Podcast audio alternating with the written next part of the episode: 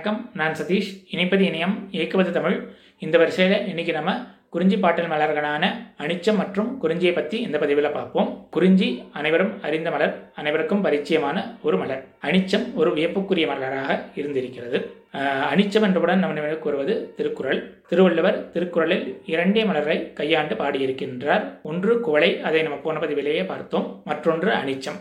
அனிச்சத்தை பற்றி அவர் நான்கு குரட்பாக்களில் மேற்கோள் காட்டி பாடியிருக்கின்றார். இதுவே ஒரு வியப்புக்குரிய விஷயம். யாரும் அதிகம் கையாளாத இந்த அனிச்ச மலரை திருவள்ளுவர் கையாண்டு இந்த பாடல்களை கொடுத்திருக்கின்றார். எனவே நான் திருக்குறளை கொண்டே இந்த அனிச்ச மலரை பற்றி பார்ப்போம். முதலில் அனைவரும் அறிந்த குரல். மோப்பக்குழியும் அனிச்சம் முகம் திரிந்த நோக்கக்குழியும் விருந்து.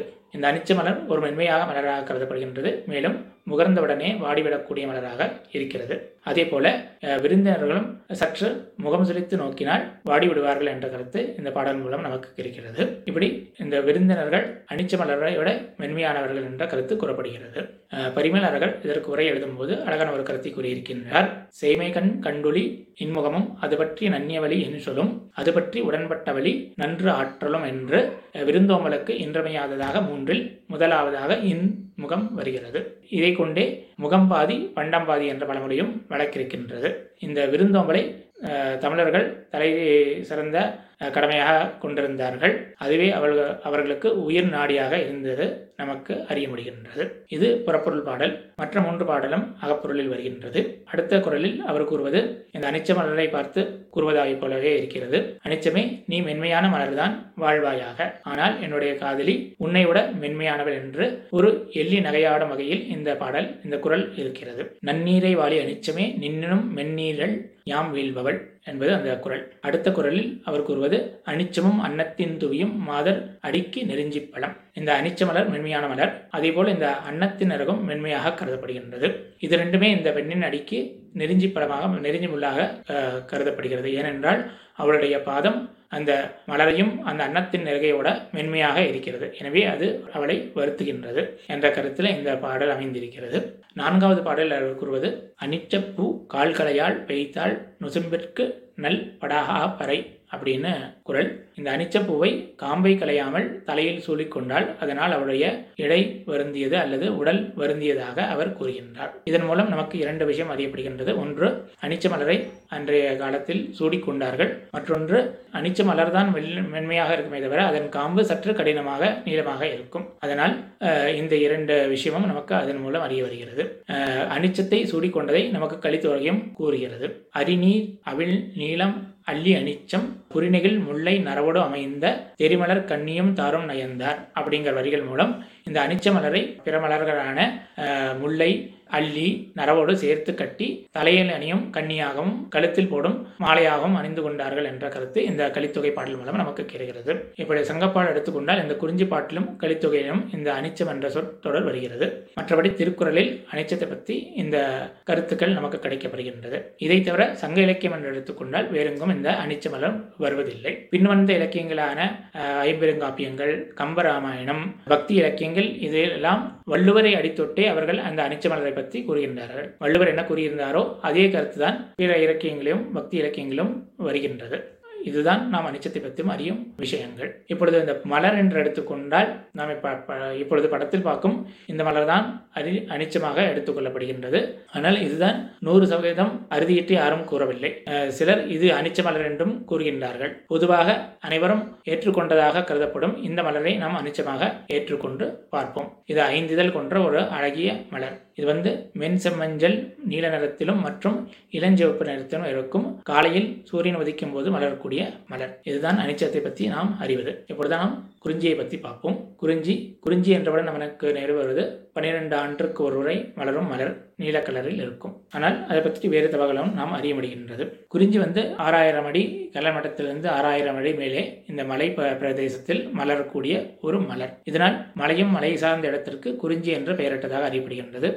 மலையில் மற்ற மலர்களும் மலரும். ஆனால் ஏன் இந்த குறிஞ்சியை கொண்டு இந்த பெயரிட்டார்கள் என்றால் அதன் தனித்தன்மை. ஒன்று நாம் அறிந்ததைப் போல் பன்னிரண்டு ஆண்டுக்கு ஒருவரை மலரும். மற்றொன்று இந்த குறிஞ்சி வளரும் போது ஒரு வெள்ளக்காடாக கொத்து கொத்தாக ம், நிறைய மலர்கள் மலரும். மேலும் இந்த குறிஞ்சி மலரும் போது மற்ற மலர்கள் மலர்வதில்லை. அந்த பிரதேசத்தில் வேறு மலர்கள் வ- வருவதில்லை. இந்த தனித்தன்மையால் இந்த மலையும் மலர் சார்ந்த இடத்திற்கு குறிஞ்சி என்ற பெயரை கொடுத்திருக்கிறார்கள். இந்த குறிஞ்சி வந்து மணி போன்ற வடிவத்தில் நீலக்கலர் இருக்கும். இந்த மேற்கு தொடர்ச்சி மலையில் ஒரு பகுதிக்கே நீலகிரி நீலமலை என்று நாம் அறிவோம். அது இந்த பூவை கொண்டே அந்த மலைக்கு இந்த பெயர் வழங்கப்படுகின்றது. நீல நிறத்து இந்த மலர்கள் மலர்ந்திருக்கும் போது பார்ப்பதற்கு அது ஒரு நீலமலையாகவே தோற்றமளிப்பதால் இதற்கு நீலகிரி நீலமலை என்ற பெயர் கொடுத்திருக்கிறார்கள். மேலும் இந்த குறிஞ்சி மலரில் தேன் மிகுதியாக இருக்கும். இப்போ ஆயிரத்தி தொள்ளாயிரத்தி இருபத்தி ரெண்டுல இந்த குறிஞ்சி மலரும் போது ஒரே யூக்லிப்டஸ் மரத்தில் இருபத்தி ரெண்டு தேன் கூடுகள் இருந்ததாக குறிப்புகள் எல்லாம் விட்டு சென்றிருக்கிறார்கள். அதை நாம் அறிய முடிகிறது. இதே கருத்தை சங்க இலக்கியங்களும் நாம் பார்க்க முடியும். குறுந்தொகையில் தேவகுலத்தார் ஒரு அழகான பாடலை கொடுத்திருக்கின்றார். இப்பொழுது பாடலை பார்ப்போம். நிலத்தினும் பெரிதே வானினும் உயர்ந்தன்றே நீரினும் ஆரளவென்றே சாரல் கருங்கோட் குறிஞ்சி பூக்கொண்டு பெருந்தே நிலைக்கும் நாடனோடு நட்பே அப்படின்னு இந்த பாடல். அதாவது அந்த குறிஞ்சி நிலத்தின் தலைவனை அவனுடைய நட்பை பற்றி கூறும்போது இந்த பாடல் தலைவி கூறுவதாக இருக்கிறது. இந்த பூமியை காட்டிலும் பெரிதானது இந்த வானத்தை காட்டிலும் உயரமானது இந்த கடலை காட்டிலும் அளப்பதற்கு அரியதான இந்த குறிஞ்சி நாட்டோடைய நட்பு இருக்கிறதாக கூறுகிறார். அப்பொழுது அவள் கூறும்போது கருங்கோட் குறிஞ்சி புகொண்டு பெருந்தேன் நிலைக்கும் நாடனோடு நட்பு அப்படிங்கிறது அந்த தேன் மிகுதியை குறிக்கின்றது. இதே கருத்து நற்றினையிலையும் வருகின்றது. இந்த குறிஞ்சி பூங்கும்போது நமக்கு இன்னைக்கு நீல நிறம்தான் நினைவுக்கு வருகின்றது. ஆனால் ஐவண்ண குறிஞ்சி இருந்ததாக நாம் அறிய முடிகின்றது. நற்றிணையில் பாண்டியன் மாராவெழுதி என்ற மன்னன் ஒரு பாடலை கொடுத்திருக்கின்றான். அந்த பாடலிலிருந்து சில வரிகள்.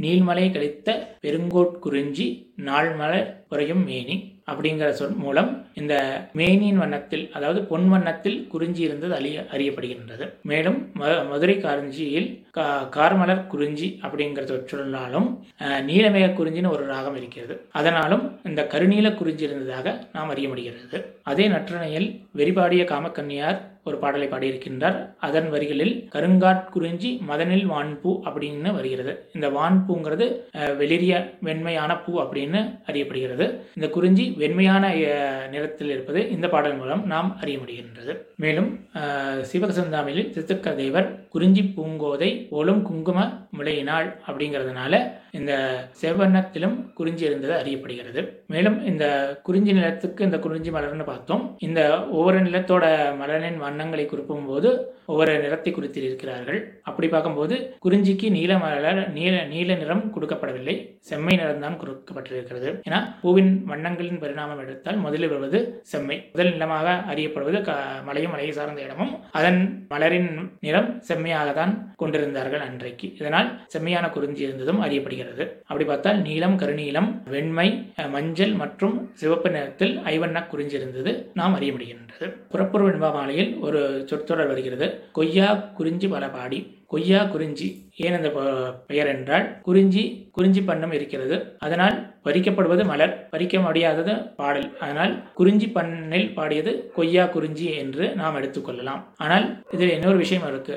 அதே மாதிரி முல்லைக்கும் முல்லை பண்ண இருக்கிறது மற்ற பண்ணம் இருக்கு. அங்கெல்லாம் கொய்யா முல்லை கொய்யா நெய்தல் என்று யாரும் குறிப்பிடவில்லை. இந்த குறிஞ்சிக்கு மாத்திரம்தான் கொய்யா குறிஞ்சி என்ற அடைமொழி வருகின்றது. ஏனென்றால் இந்த குறிஞ்சியை பெரும்பாலும் யாரும் பறிப்பதில்லையாம். மலைவாழ் மக்கள்கள் இந்த குறிஞ்சியை பூத்திருக்கும் போது அதன் நடுவிலும் செல்வதில்லை அதை பறிப்பதும் இல்லை என்று அறியப்படுகின்றது. இதனால் இந்த மலருக்கு மாத்திரம் கொய்யா குறிஞ்சி என்ற பெயர் சூடப்பட்டிருக்கிறது மேலும் மலைவாழ் மக்கள் இந்த குறிஞ்சியை கொண்டு வயதை நி- நிர்ணயித்ததாகவும் வயதை கணக்கிட்டதாகவும் அறியப்படுகின்றது. குறிஞ்சி பூக்கும் போது அவர்கள் இதற்காக ஒரு விழாவை எடுத்து கொண்டாடுவார்களாம். இப்படி நாம் குறிஞ்சியை பற்றி அறிய முடியும் வருகின்றது இப்படி நாம் இன்றைக்கு பார்த்த இரு மலர்களும் ஒரு வியப்புக்குரிய மலராகவே இருந்திருக்கிறது. மேலும் மலர்கள் மலரும் ஞானத்தேடல் தொடரும். நன்றி வணக்கம்.